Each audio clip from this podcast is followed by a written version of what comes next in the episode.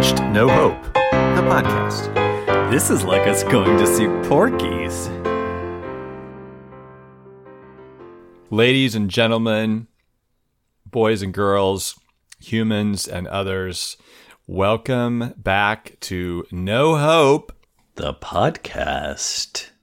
Where you can listen to us ramble on about Ramble. a lot of bullshit. Ramble is the right word. I love in the last episode that I literally did not know how to pronounce any word.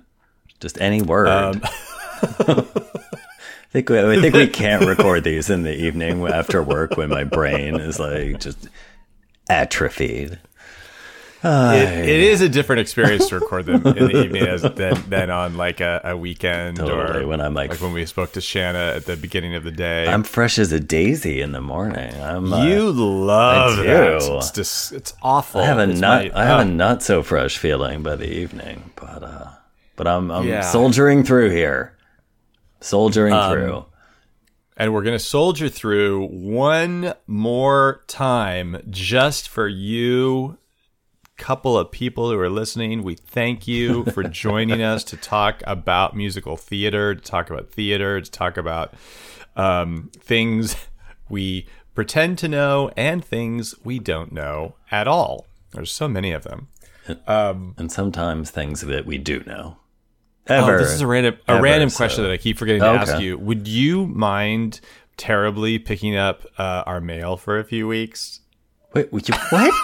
You're asking me during the podcast if I can pick up your mail?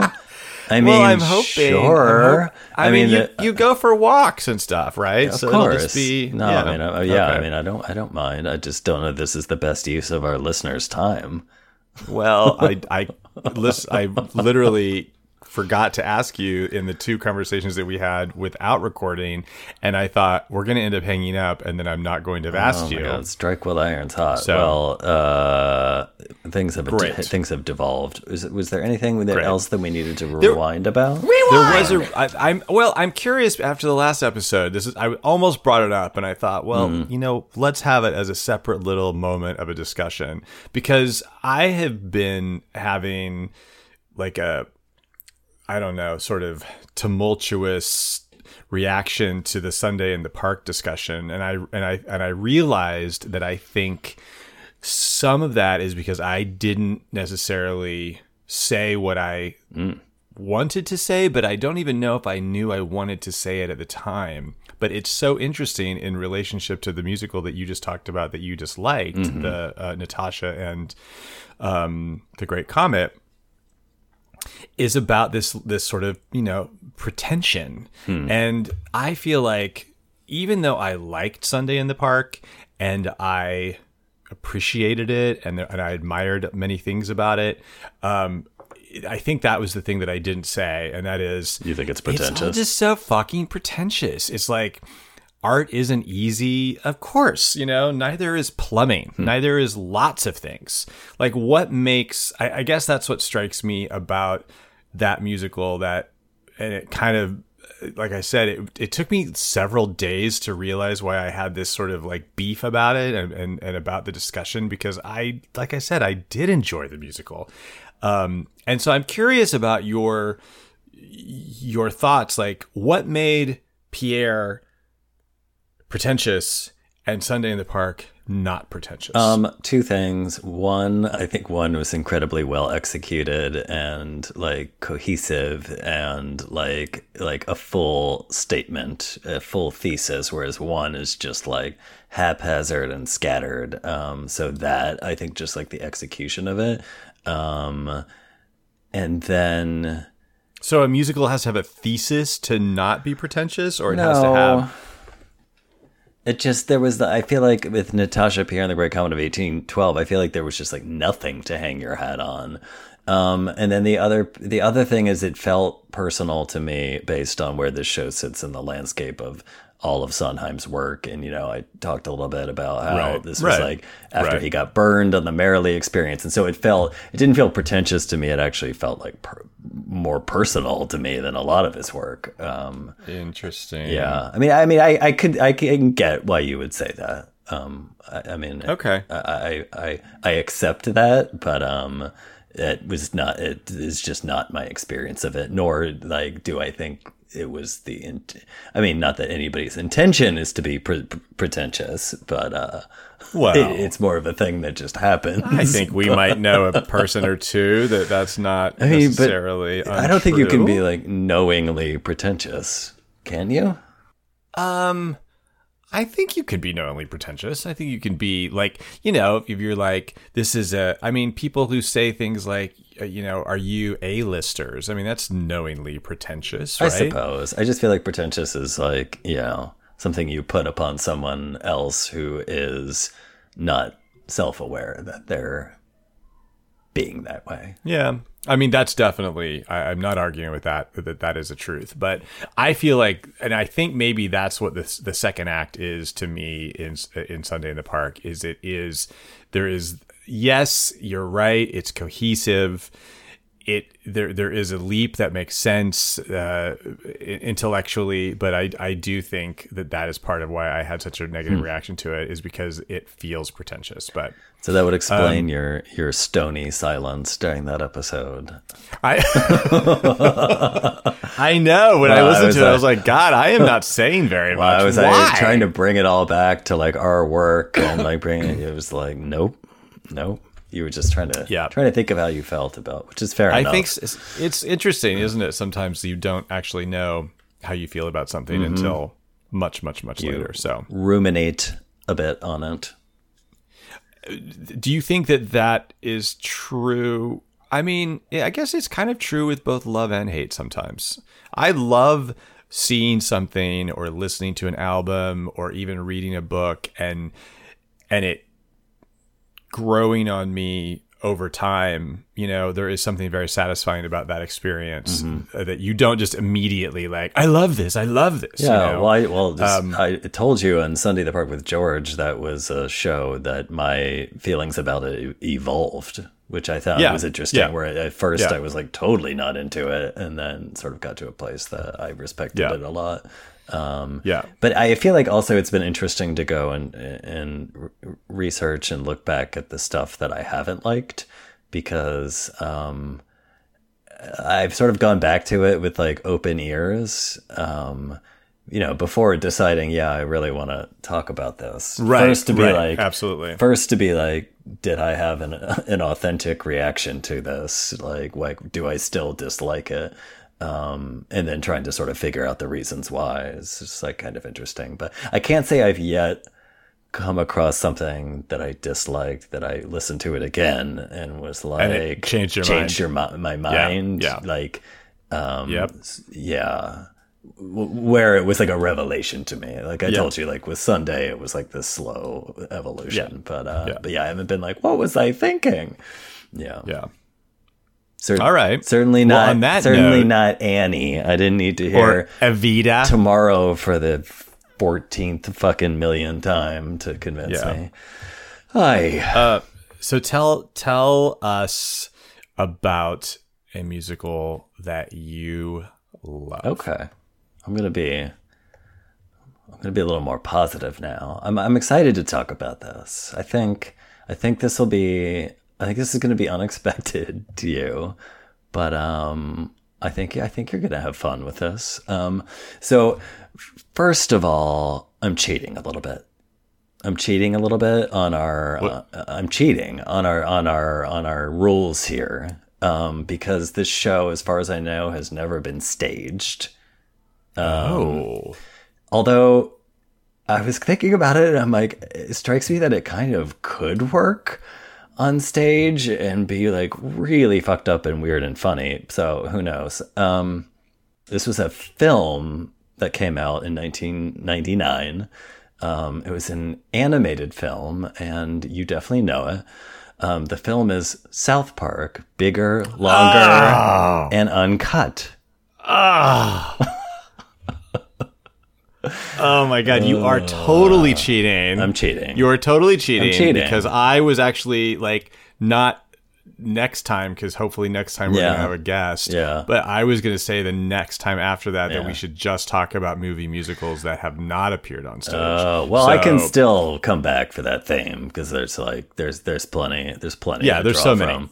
Um, But I decided I, I, mean, this just is- decided this- to go rogue, frankly. Um, and and and you know this is probably I would say next to Hedwig, this is like my second favorite musical. Oh my god, it's so time. amazing. So, for those of you who don't know it, it's a 1999 animated musical film.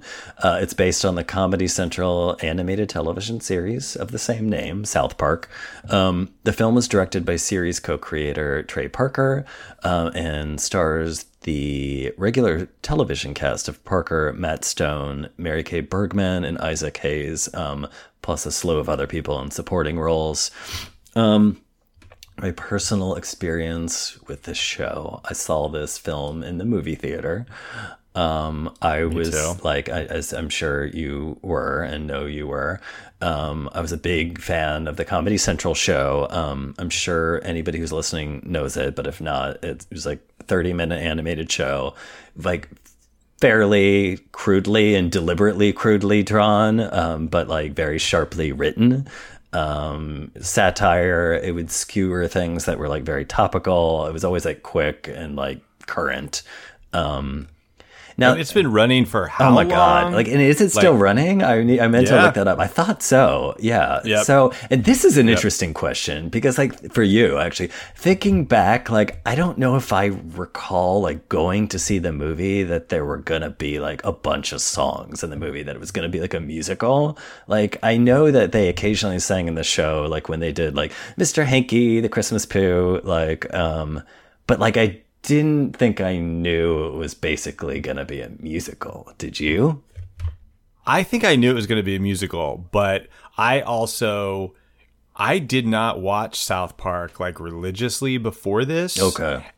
and but I did for a bit after. But there was an al. I'm pretty sure there was a South Park album Yeah. which had that music, like like my chocolate salty balls. Yeah, yeah, yeah, yeah, yeah, and yeah. and uh, uh, Cartman singing "Come a Sail Away" and like some just ridiculous. yeah, no, they definitely shit. always like incorporated music. I think maybe I was expecting there to be music, but I just didn't expect it to be as good as it as it Yeah, was. like a Yeah, full-fledged Like I didn't, didn't think it was going to be like a musical musical Yeah. parody. Yeah, so it was like uh, animated, essentially an animated musical film parody of Disney, like the Disney Renaissance.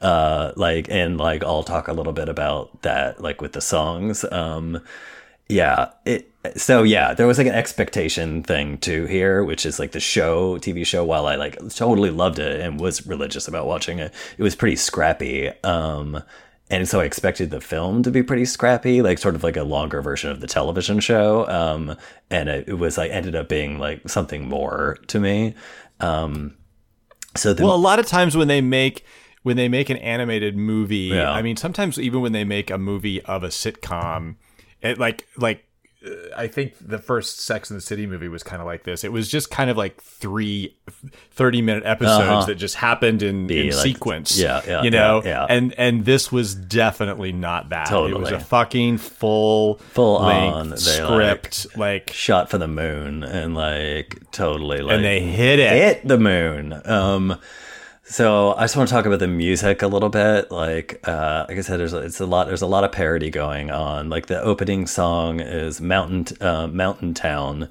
which is like this great parody of a, a Disney opening song. It, it clearly like echoes the song Belle uh, from Beauty and the Beast. But um, so that sort of right off the bat, I was like, what? Oh my god, this is so amazing. But where I like totally lost my shit like and where I was like sold was the next song. Uh which this song happens when the kids they go see this R-rated film. The kids and the film is featuring Canadian actors Terrance and Phillip. So in this film within a film that they sing, Terrance and Phillip insults each other with a little song called Uncle Fucka. So Oh, it is so fucking good. Here's the lyrics to the two opening verses, which uh, which Terrance and Phillips trade off um, with each other, and it's on a melody that that sounds like the title song from Oklahoma, just like really make it fucking hilarious. Um, here's where we'll earn our little um, our uh, you know E? Our little E? our uh, yes our uh, strong content for our podcast. Um, so anyway, here we go. Shut your fucking face, Uncle Fucka. You're a cocksucking ass looking Uncle Fucka.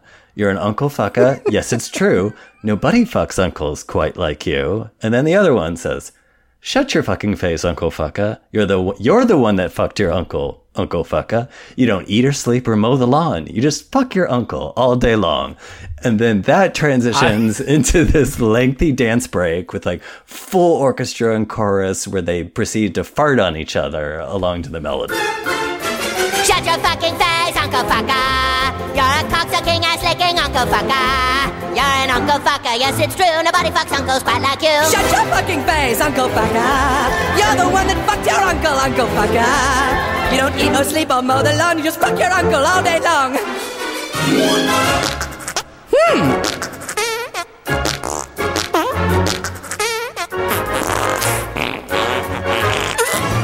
And and the police get involved. The police get involved. It's like this full, like you know, heyday of Broadway like production number. Like like Forty Second Street yes, or something. totally. I mean, like I, d- I just- distinctly remember like screaming, laughing to the point that I was like falling out of my seat um, in the movie theater.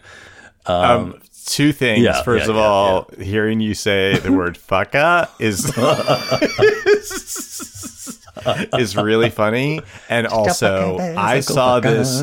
I saw this in uh, Martinsburg, West Virginia. Okay, okay. We walked in there. We were almost late. We were super stoned. Oh, and God. there was a there was a contest to get free refreshments.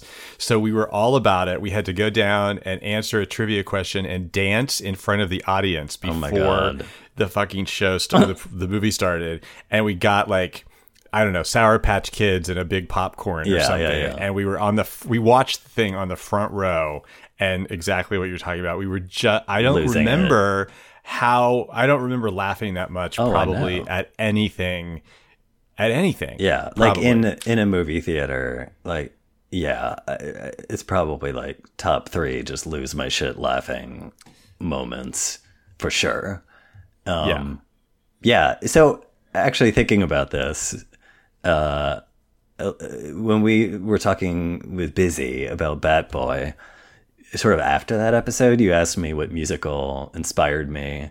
You know that it was impos- that it was possible to write a musical about something like weird or different, and I had responded with Sweeney Todd, which was like definitely the correct answer, like sort of chronologically. That was like the first thing I I heard of that it was like an aha moment, like oh I can write about something weird.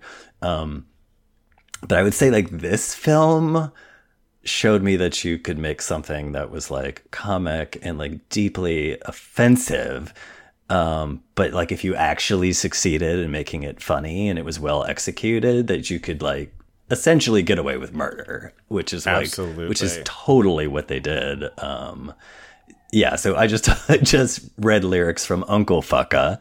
Um, there's other like hilarious and refreshingly irreverent songs in the mix. Um, uh, I love the um, it's Kyle's mom's a bitch. Oh yes, yeah, yeah, yeah. So, um, so that one they sort of like take kind of like the yo mama trope of kids knocking each other's moms, but it's like to the nth degree.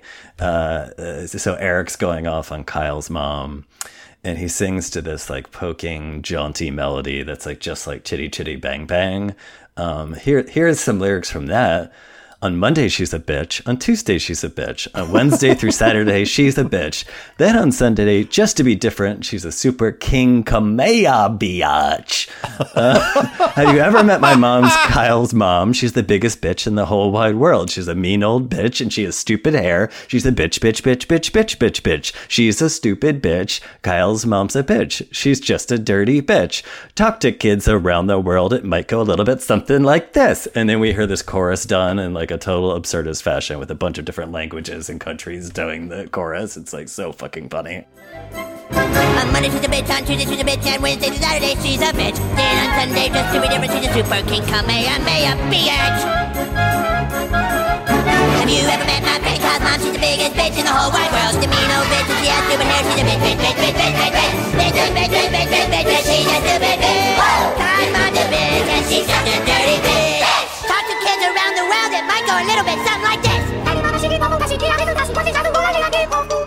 So brilliant. Um, It is. another one that stands out to me is um, "It's Easy MK." Like I love that song. Oh, that's a So in great song. this one, the school counselor, Mr. Mackey, uh, he's intervening after like a bit of an uproar where the parents and the and the teacher are uh, they're upset about the kids' constant swearing after seeing that like really offensive Terrance and Phillip movie. So Mr. Mackey, the school counselor, uh, he's teaching the class and trying to like cure the children of swearing.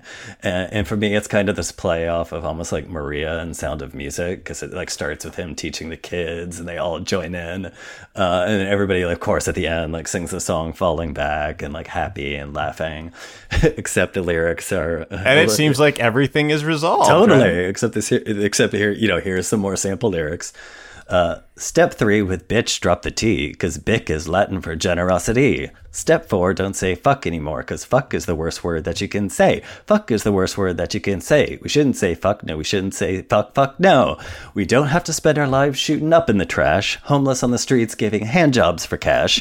Follow this plan and very soon you will say it's easy mk And this brew is cold. Step three.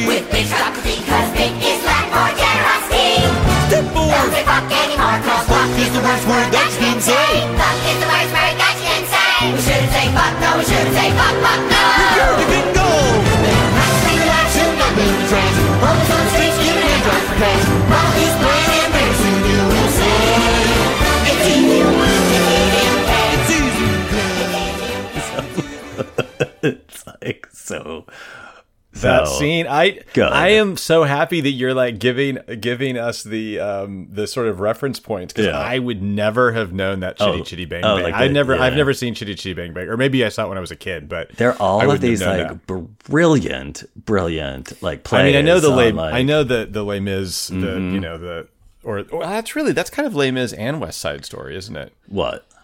The um Revolution. Oh yeah, I think it's uh, Viva- most like like Les Mis, but yeah, yeah, they definitely put in some Les Mis. Also, like there's some other like musical uh, tropes in here, like the um like the character of Satan, who who totally gets his own "I Want" song called "Up There" from the depths of hell. He sings this. Um, that's like another parody of Disney. Like for me, I'm thinking it's like almost surely like Ariel and Little Mermaid, or Yeah. Little Mermaid singing like part of your world. Um, yeah, so like there's a reason this is like uh, besides Matt Parker and Trey Trey Stone, there's a reason this is so good. The other like incredible critical ingredient here was like the fucking brilliant Marc Shaiman. Um Marc Shaiman, who like if you look him up, like he has the most Yeah. ridiculously long and storied career in like every possible genre, like cabaret, stage, television, film. Fun fact for you, uh, he was a musical director for Bette Midler during her "Wind Beneath My Wings" and "From a Distance" days. He actually, I think, produced her last album too. Like, I think he did too. Yeah. Yeah. um, he's also recently worked, as I recall, with one of our favorites, um, writing material for Downtown Cabaret star Bridget Everett. I think I remember one of the many times I've Oh, seen yeah. her. He was like sitting at like a few tables over, and I Yep. was like, yep, yep, yep. basically, I thought you were going to say Mandy Patinkin there for just a second. Oh God, no! I'm happy to say there was no man, as far as I know, unless he had like one one line in the uh, one line cameo in the movie. He like didn't have uh, anything to do with this. Um, Wait, Yeah. when we saw Bridget Everett, yeah, Mark Yeah, Shaiman was he was sitting there right with there. like uh, Victor Garber totally, and Nathan Lane, they had like right? a they had like a fucking A list table. yeah, they had a Yeah. power table over yeah, there. Yeah, Well, and like the other thing that Marc Shaiman obviously like people know him for is Hairspray, which he wrote with partner Scott Wittman, which was obviously like, like a colossal hit. Um, so like it's like uh, no, like so it makes sense that this was as good as it was. You know, they've got this like this like powerhouse uh, uh, creative team here. Um, so like, what's the movie about? I mean, the twists and turns of the plot are super amusing, but they're almost beside the point. Um, but I do what I do what I do love like is the um, the theme of like censorship So the film, like, it really lampoons the Motion Picture Association of America. They actually battled the MPAA through the production process. Didn't know about this. The film received an R rating only two weeks prior to its release. And what was it before? An NC seventeen or something? I mean, I guess so. Or it was just like in this holding pattern where they were like fighting, fighting about it. Which that, you know, as I recall, was an ongoing theme of the TV show as well. And they would do this Yeah, great yeah. job of like pointing Yeah. out the absurdity of some of these rating systems where it's like, you could say this word, but not that word. And just how like stupid and arbitrary it all is. You know what I mean? And I think it was also a little bit. I mean, I know this is pro- really, excuse me, probably before your time, but it was also lampooning censorship in like the album, you know, like the music world. Uh huh. Um, because you know there was a time when they had to start labeling albums, to Oh s- and there was a time when they had to start labeling video Yes, games you and know, all I that remember bullshit. all of that bullshit. Yeah. Like bullshit. Ridiculous.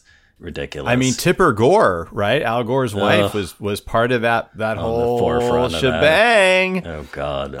Yeah, but, but as then- successful as the Just Say No campaign and Nancy Reagan. Exactly, exactly. But what was the, the so the censorship was a huge plot point and theme, but then ultimately it led to the potential for war, right? With Saddam Hussein? I mean, I don't. I, there's like a huge. It's so many twists Because the devil had a relationship with, Sa- with with Saddam, Hussein, Hussein. correct? And then like the yes, they were like uh there was like going to be war with the with Canada, and of course there was like Bec- blame Canada, you know, was like Which was the performed at which was The- performed at the Academy Awards. Yeah. Robin Williams, right? Yeah, it was because it was actually a yeah, it was nominated for an Academy Award for Best Original Song. So And did Anne Murray also appear, or did she sing, or did no? she? Am I just oh, I have no idea. It's possible. We'll have to we'll have to rewind on that. Um, because they do that. That is part one lyric that, and that bitch Anne Murray too is in that Oh, song. right, I do love that. and that bitch Anne Murray too. is. No! Blame Canada! Blame Canada!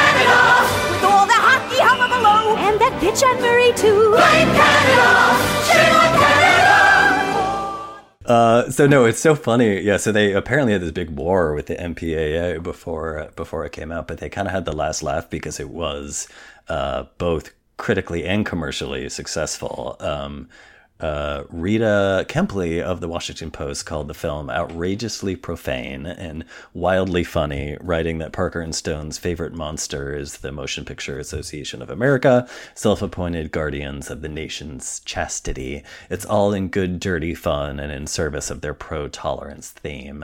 Um, Stephen Holden of the New York Times have also heavily praised the film, regarding the film's self-justifying moral as about mass entertainment, censorship, uh, censorship, and freedom of speech.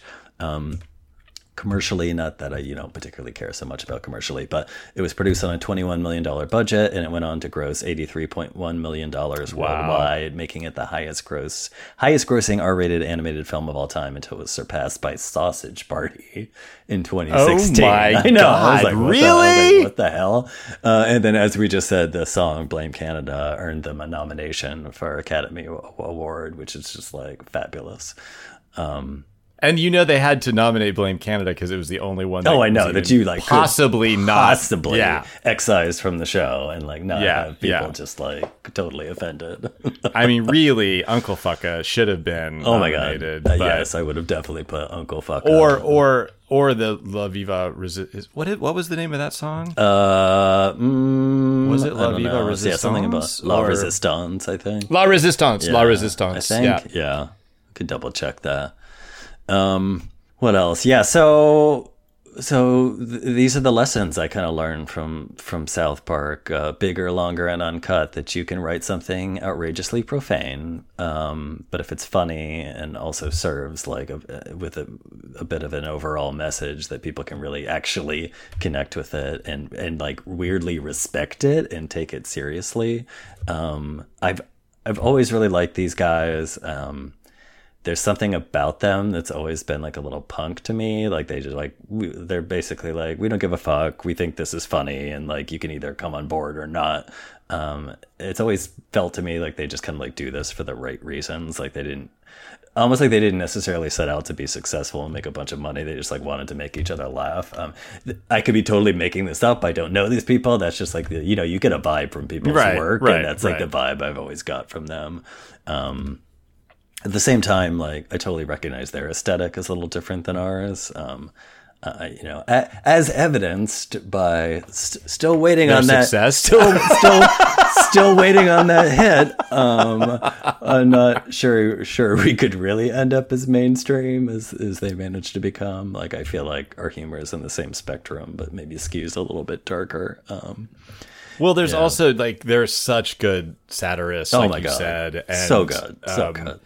It's it is it's so. I mean, remember those episodes about like the South Park episodes about Tom Cruise and Yes. um, and uh, Scientology, and I Mm-hmm. mean every single. It's I mean it's it's interesting because there's like there is something similar between them and the Simpsons in how topical they are all the time, and also their longevity. Mm-hmm. Yeah. But their humor is it's a very it's very different, kind of Yeah, yeah, humor. yeah, yeah. for sure.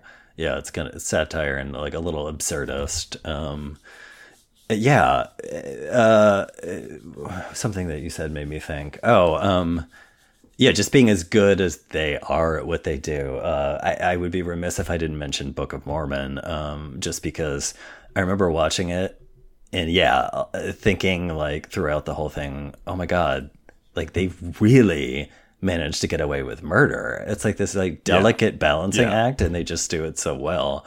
Um, Yeah. And so when that show came out um, years later, they also had a great collaborator, which was Robert Lopez. Um, but I do when th- when that came out, I remember being this like collective surprise, at least like like in the theater community, if you will, that it, that show Book of Mormon is as good as it is, um, and it came out to like absolute fucking raves. And I remembered like being not at all surprised. Um, I felt like all of the seeds like had already been planted in like this South Park movie.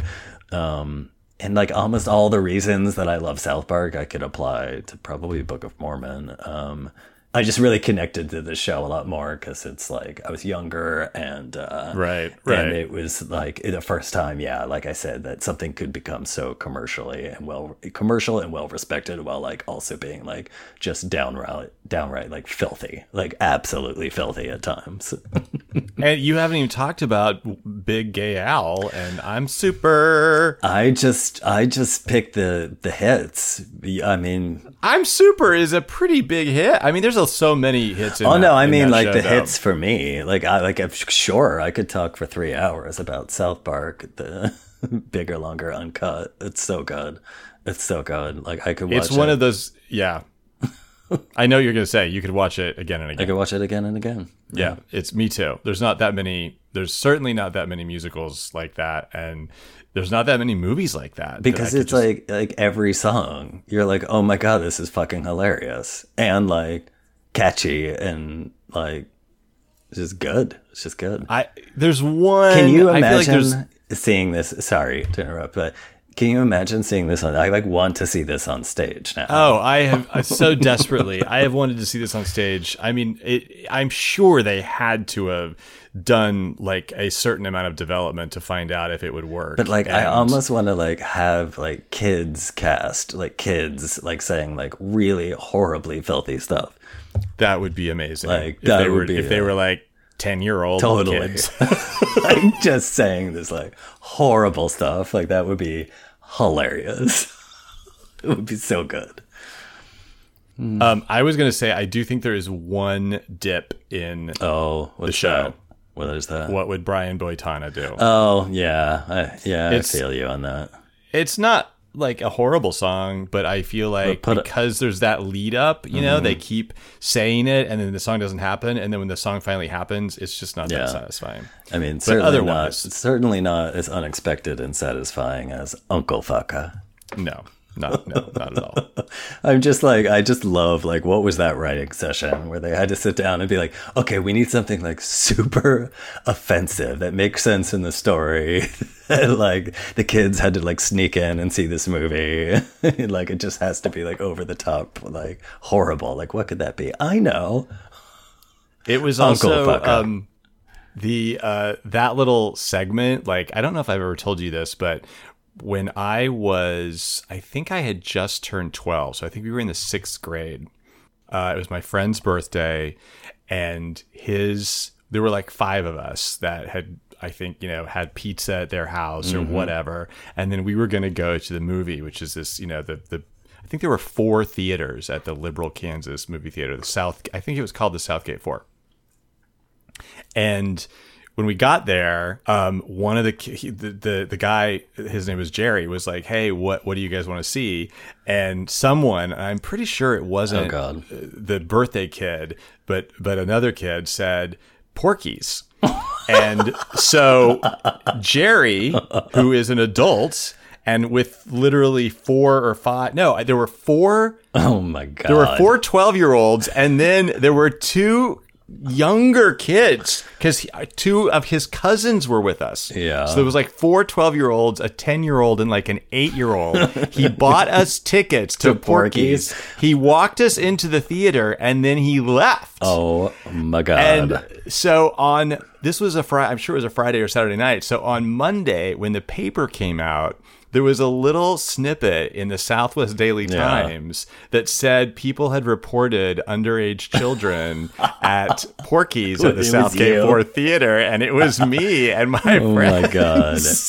And my mother, of course, was flipped out. yeah, yeah. And so it also just like I remember when I when I watched that, I was like, oh my god, this is like this is like us going to see, see Porky's. Porky's. Oh my god! I don't know that I'm trying to remember if I've ever seen Porky's. I just remember I remembered like knowing of it growing up, being like, oh, that's like a filthy comedy, right? With like women with their tits out, sort of situation. Oh, lots of tits. Yeah. I'm pretty sure there was lots of bush too. Like it was a pretty. Wow. It was it was fairly risque for that. You know.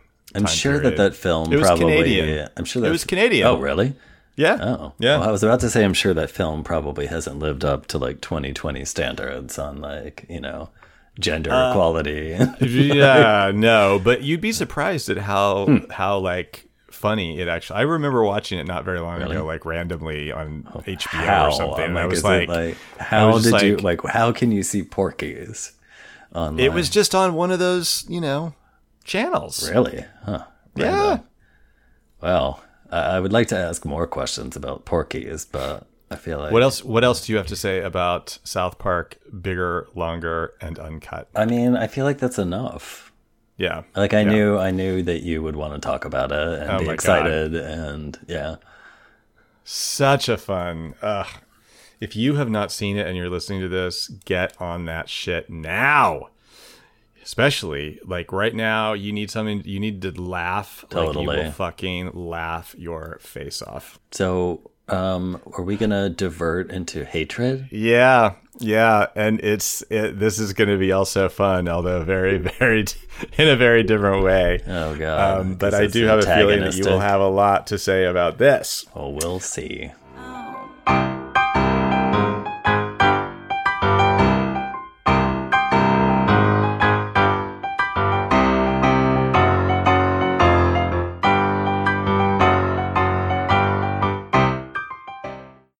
So this is this is kind of my experience of this. Uh, um, the year was 1996, and I was living in Athens, Ohio, going to grad school. So it's a little bit. Um, uh, and I was surrounded by theater and artists and poverty. Athens County was and probably still is the poorest county in Ohio.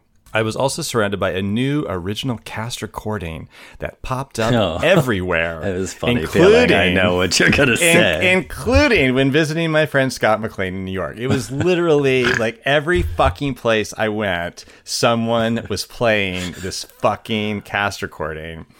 And you know, sometimes I, I sometimes like that sort of inundation is like the antithesis of what you of what how you want to be introduced to something because mm. everyone is telling you how good it is and that you have to see it. And and it was just it didn't it didn't it, didn't it didn't work for me you know? So i just came to despise despise listening to it. Um, this was also you know when I, when I was going to grad school it, that that school didn't produce musicals so my general dislike of musicals was not challenged in any way except by hearing these songs on constant repeat. And obviously way before i started actually writing musicals So, admittedly, my introduction was deeply handicapped. As once again, when you look at what this musical is about, poverty, homelessness, gays, drag queens, punks, drugs, I should have loved it. It's political, it's raw, it's messy. So, yes, again, just timing and expectations. Um, and then sadly, uh, as with Sweeney Todd, once again, my introduction to this show, when I first saw the entire thing at once, uh, came through the film version, which was an enormous Oh, mistake. God, yeah. Because I had been so stubborn, even though it didn't close until 2008, and I had lived in New York by that point for nine years, I had refused to see it. and I'm sure you know by now the show I hate is Rent. That's not where I thought you were gonna end, but uh, I thought you were gonna say something different at the beginning. What? Then I figured out context. You want me to What? tell you? What you want me to tell you what I thought you were yeah, say? yeah, yeah, yeah, yeah. Uh, I thought you were going to talk about uh, the way you started painting the picture. I thought you were going to talk about songs for a new world. because that came around around like I guess that was probably more like 98 ish now that I think about it because it was like I feel like Yeah. I, it was like my freshman year of college or something. Oh, funny, Anyway. funny. But then you figured it out, right? That, You know, oh yeah, then I. I rapidly figured out um, and started having feelings. so the the funny thing is that, that I this was actually pretty interesting. I didn't know. I mean, I knew. You know, of course, everybody sort of knows the the big the big points of it. That it it. Um, I remember um, early on knowing that it was developed at New York Theater Workshop. Um, I remember learning that Jonathan Larson died basically right before it happened, but I didn't actually realize that it, he died the night before the off Broadway production opened. Oh yeah, it's I crazy. did not know that. Totally crazy. Um, but this is the other part I didn't know, and I'm curious if you did. In 1988, playwright Billy Aronson wanted to create a musical based on Puccini's opera, and Jonathan Larson began collaborating with him. Hmm. Larson suggested placing it in Greenwich Village, as well as the title, both of which Aronson kind of originally disagreed with him on. But ultimately, he convinced Aronson to let him take the concept and create the show on his own with the agreement that Aronson would share in proceeds and be credited if the musical moved to Broadway for original concept and lyrics. Oh my god, didn't know Did that. you know that? No. Uh-uh. So I'm I'm that was I, I'm so curious. Is like when you do you have the the cast recording still? Do you still have the like physical Not, CD? not the physical CD. No. oh, no. I'm so curious if it says that. In something like that. Huh. I don't know. Um, and also though. he mu- if if that happened he and if that was all worked out, which it must have been because it was in the fucking Wikipedia page. That man made some oh money god, off a seriously. show that he, like, literally basically had nothing did. to do with. Yeah, he was like, we should make a play about based on La Boheme, and then suddenly he's like, you I know, know. I'm had to have had to have Which is a not very like, lucrative situation. Which is not like a million dollar idea. Because No. like, then like the people that did Les Mis did the same thing for Madame Butterfly to do Miss Saigon. Like, uh, like remaking an old thing is not like a million dollar idea. exactly, exactly, exactly. Um, Plus, so, they're like, yeah, Bohemians. It's like, okay, then yeah, like Alphabet City, like New York, exactly. like yeah, exactly. So um, i think i said it had it it's it had its first rent had its first stage reading at new york theater workshop in march of 1993 uh, jonathan larson uh, then i think actually the um, why didn't i write that down? The I believe the off-Broadway production also opened at New York Theater Workshop, and that was in '95. And Jonathan Larson died the night before that production at New York Theater Workshop opened, and that was in '95. And that was like, um, oh, I guess it. I think I had read it was like March. So then it moved to Broadway on April 29th of 1996. It Yep. won the Pulitzer and the Tony for Best Musical and became one of the longest running shows on Broadway, closing on September 7th, 2008. Uh, the West End production opened in 1998. It had multiple tours, including an international and UK tour. And then the film adaptation was released in 2005 and was panned by many and loved by some. Fair, fair enough. I finally saw the show on stage at an off Broadway production at New World Stages in 2011. And even though it featured Adam Chanler-Berat and Annaleigh Ashford, both of whom I liked a lot, and debuted the talents of MJ Rodriguez, who currently appears on Pose, and he was Oh. also fantastic. You saw MJ in that? Yeah. Oh, wow. It was just too late for me. You know, the show felt exactly as I had anticipated it was going to. Again, I, we talked about that 12 monkey syndrome for me, which is that case of expectations, and a little dose of Breaking Bad, which was that um, it, it's kind of Breaking Bad slash uh, what's the Jason Bateman comedy Uh, I'm not sure. Shoot.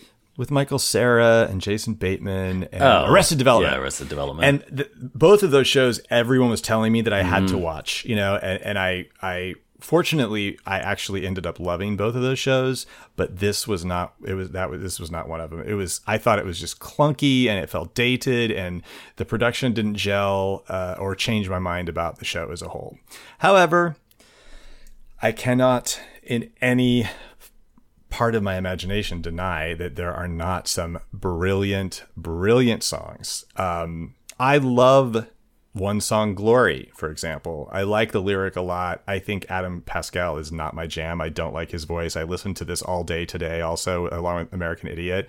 And I was just like, God, I just, I love a guy who has a rock voice. But I just didn't. I just don't like his voice, and and so that was a, obviously a problem. One song, glory. One song before I go, glory. One song to leave behind. Find one song, one last refrain, glory from the pretty boy front man who wasted opportunity. other known songs light my candle uh, tango Maureen which is the first song that really makes me want to slice my wrists open um, another day which there are beautiful things about that santa fe which is the second song that makes me want to stab my eardrums with an ice pick i'll cover you over the moon is the third song that makes me want to um, shoot myself in the head um, La Vie Boheme is a, a, it's a great number. It's such a great number. Um, and I think they filmed the. Did they film the movie, or am I just? Because the Life Cafe was a place in the East Village that I went when I first came to New York, and then when I first lived in New York, which then subsequently closed. It was on Avenue B and 10th Street. Did Oh, you yeah. ever go there? Mm, I don't think so.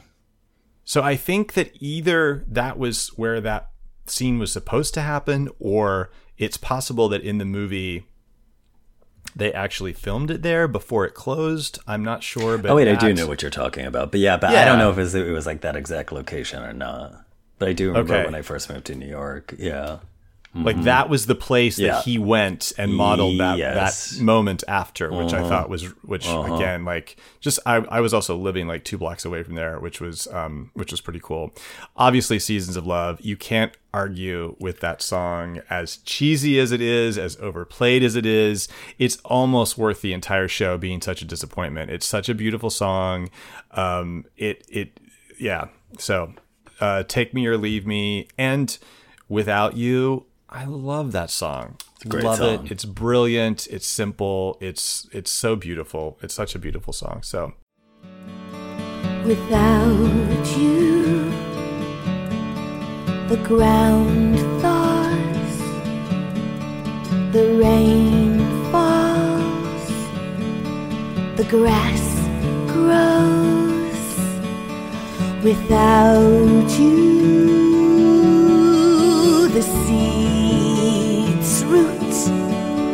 the flowers bloom.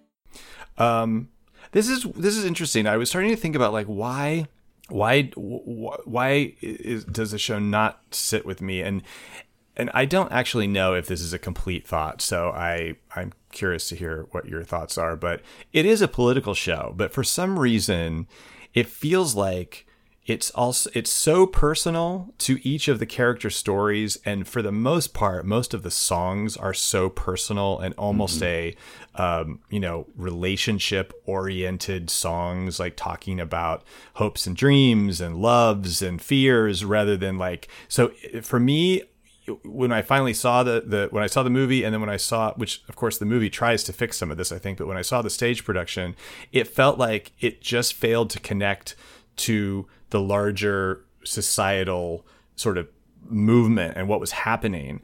And and I and I found that same thing when I because I watched um, some of the Fox um, what are those things called when they do the live Just like the live Yeah. musical telecast or whatever. they did Oh, I don't rent know. yeah they did rent, Oh, live yeah, I, I think oh I- rent live that's what it's called Yeah, I, th- I think I think I, I think I made I think I literally made it through like two songs of that. I was like, yeah, no, I'm out. I can't do this. Um, Yeah, and so I feel like that's part of why, and and it's interesting because, um, sure, like the tech, some of the technology is dated. Obviously, the death sentence that was HIV and treatments for the virus like AZT are uh, completely different. But even that, I don't feel like is necessarily why it feels so weird. It just, like I said, fails to convey a larger historical place for me.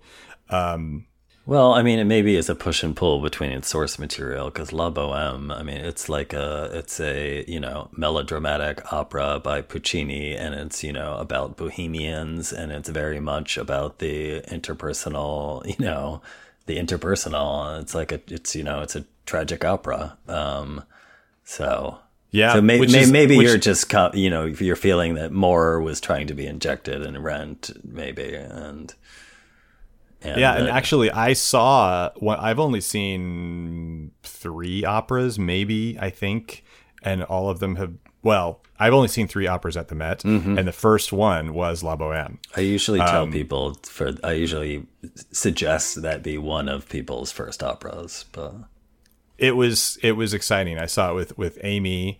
She brought me as Yeah. her date.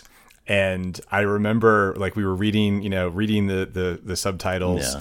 And I was like, I, "Aren't they, isn't the thing about the Met? Aren't they supposed to have like, like hundreds of people on stage?" well then Act Two and, happens. and, and literally like she's like she's like oh oh some i think this is the end of act one and then like the curtain Yeah. raises and she's like oh, it's the hundreds of people yeah, oh yeah, Act Two is like gasp worthy. it really was animals I mean, on stage. There's like a whole like an entire street scene, like you know, and it, the whole like uh yeah, the whole cafe is just like a part of the stage. Like it's like super over the top and like a very satisfying grand opera. very sort of way. satisfying Yeah. oh my god i yes absolutely absolutely Not to not Um, to divert, but but yeah, I was I was just saying. I think you know that that really is the core. Um, so so maybe you just feel like like tr- transferring it to a different time and place, and and trying to inject some more social commentary wasn't as successful as you wished. If I'm going to put words in your mouth, yeah yeah i think that's accurate so that's all i really have to say i, I do have several fun facts Oh. which i uh, got from imdb can I mostly- can I can I let you do that, or can I disagree with you first? no you can disagree first absolutely yeah, Yeah. these should be like fun things that we at the end Because, like, I get why you would not have liked seeing this off Broadway in 2011. Like, you waited too long i to did see this show. Um, Did you see it? Did you see that production? what the off Broadway? Yeah. What? No, no. No, I've okay. only seen it. I don't even think I ever saw it in New York, to be honest. This was like a very formative musical for me because I was in high school. It came out and it was like, you know, there was just like a lot of queer people in Right. the musical. Yes. And I was uh, Which in I totally get that. high school closeted in Indiana and between like loving the music and like having these like really like vibrant queer characters living in New York, a city that I, you know, wanted to move to, of like it was a no-brainer that I was like obsessed with this musical. I mean, um and then like of course and that was like when it was very much of the moment where it was like almost Yes. like the hair of its time. Yes. like every single Yes. person i knew knew like every fucking song. And was, like- Every fucking and like it is like a young musical. So i was into it when i was like you know in high school and college. And like the people in the show are like young. And Yeah, they're, like, 19 naive and and, 20 and- stupid and like so like for me it's like a very just young musical and i was like super obsessed with it in college um to the point that i finally had an opportunity to see it because a touring production was coming through chicago. So a couple friends um of mine, we like took a car, drove up to Chicago in like the absolute dead of winter. Like I think we literally just like on a, on like a weekend, you know, it was like a three hour drive from our college in the middle of nowhere. So we drove up there, like stayed in one of the friends' like parents' house. And then we like, cause we were like broke ass college kids, we got up at like the absolute crack of dawn to get like rush tickets. Cause it was like, you know, first come, first serve type Right, situation. right. So we didn't even. This is how obsessed we were with rent. We didn't even You have didn't even have guaranteed tickets. tickets. We fucking drove three hours to Chicago for like the possibility of getting tickets, and it was. I'm not exaggerating. Dead of winter in Chicago, and you know how fucking cold it is. and we waited. I do know We waited fucking cold it outside for literally like hours, like six, six, God. easily six to eight hours. Like waited outside, and we got the tickets. And so you like so, but being obsessed with the show for like three years, and then having this opportunity of seeing it like in the front row, basically, like I was like orbiting Venus. I was like in such like a state of like fucking like nirvana seeing this show.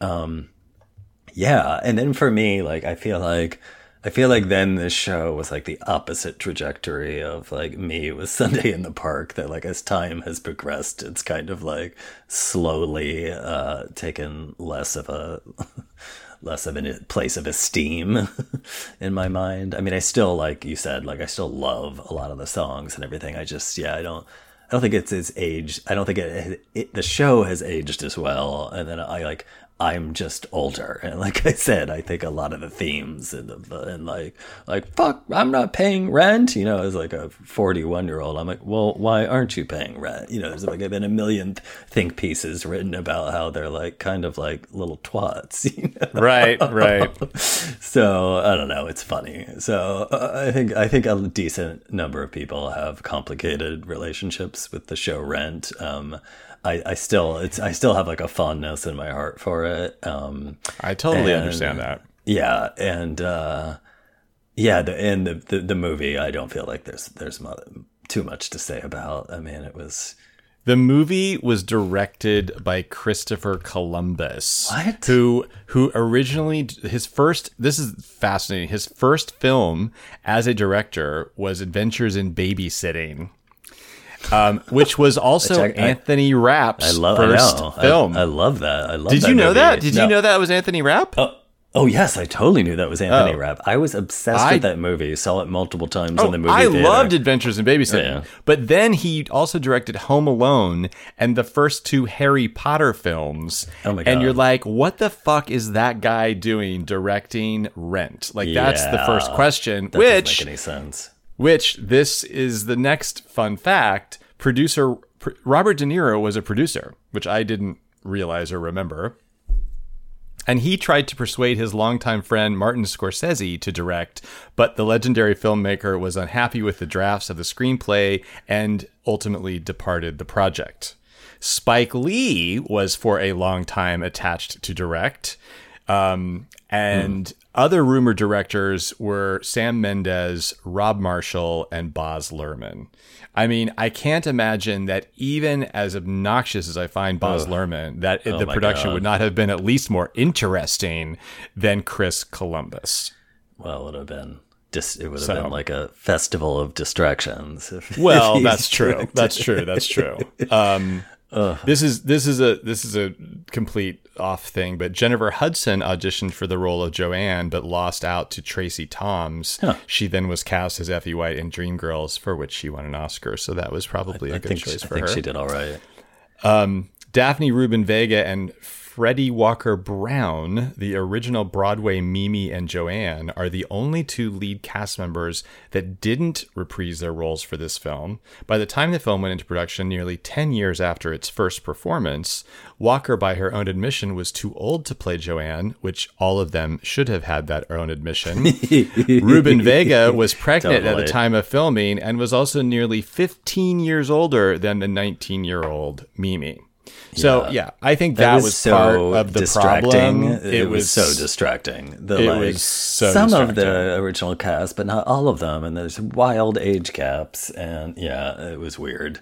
It was weird. It was have as weird to more- me. It was as, sorry. It was as weird to me as like the Les Mis casting, where they're like, "We're gonna Oh. cast for the movie. We're gonna cast some stage actors that can sing, but then some movie actors that literally can't carry a tune." Like Yeah. the juxtaposition of the two, it was just jarring. It's like it pick was a lane, jarring. like do one or exactly, the other. Like, exactly, yeah. exactly.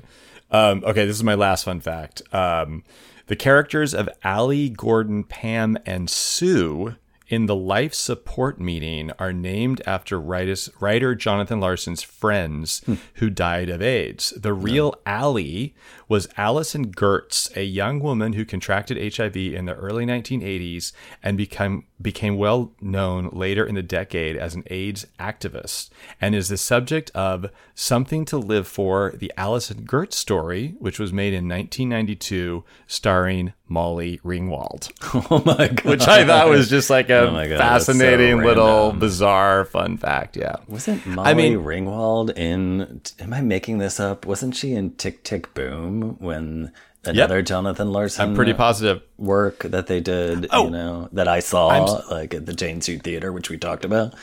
I'm so glad you brought that up because I think that that's one of the interesting things to me is um, like actually early on in the shutdown, um, 54 Below aired a Jonathan Larson concert that they had done with Andy Mientus. And you know, I love Andy Mientus. So I was like, I'm going to watch this shit. And it was so, I mean, he was great, obviously, but it was so like the material is it's kind of it's very much like rent. Like all of the songs they were singing there were like three or four that were like really strong songs Yeah, and the rest yeah. of them were just like why are you doing this? Yeah. and and i i mean it's weird. As writers it actually made me feel like hmm like it was interesting. Um but yeah I, I i mean obviously the story is in- incredibly tragic and um it's it's so tragic that he did not get to experience the success like, what of it- his what it- career. what it became. And like the only other thing that I'm going to say in defense of it, and that like you really should have seen it when it was of its of its time, was like I I feel like the material that was like AIDS centric, like I feel like it was very like the intention, like I feel like it was very genuine um like I, you know i feel like he like you know j- like had friends like you just said who Yeah. passed Yeah. away and i feel like it was like it wasn't pandering i feel like there really was like a lot of heart to it and Yes, there's like there's like just some like really great like nuggets if you will in the show like the whole no day but today like i mean people Yeah. have run with that but like the lyric there's only us there's only this Forget regret or life is yours to miss. No other path, no other way, no day but today. I mean,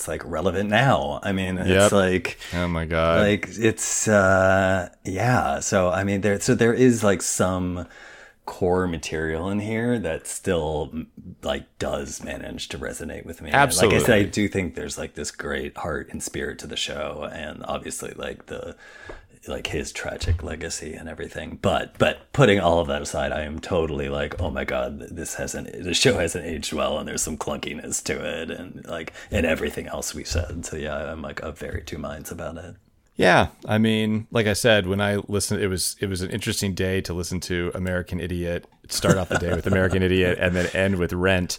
And I found myself emotional and very, you know, very uh, several times. So I I can. I can I can appreciate why this was important And to so many listening people. to Adam Pascal. Except for that. One song, glory. Speaking of like vocal affectations. Yeah. Yeah. anyway, I wish him well. I wish him well. well, I mean, Um, I didn't. I, I I skirted through this whole conversation without trashing Idina. That was like my. first I know. I'm impressed. But right here at the end, that was my first like experience of her, and she sing, comes out and scream like screams that like exhausting performance art song, you know, over the moon. I mean, like even back in the day, I was like.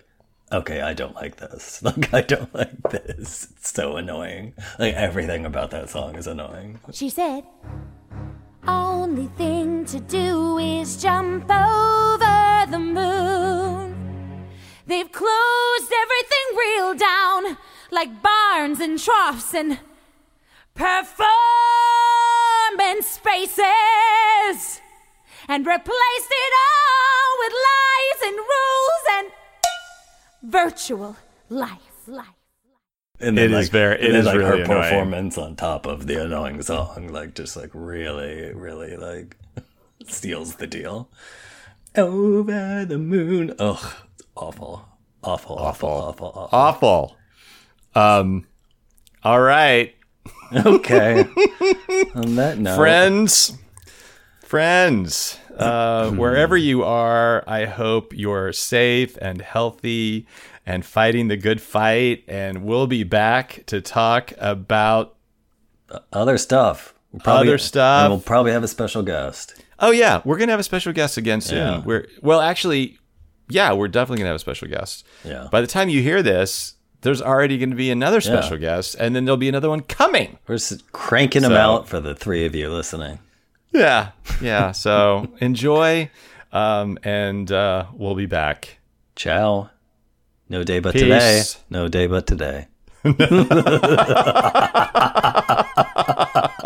oh God. Bye.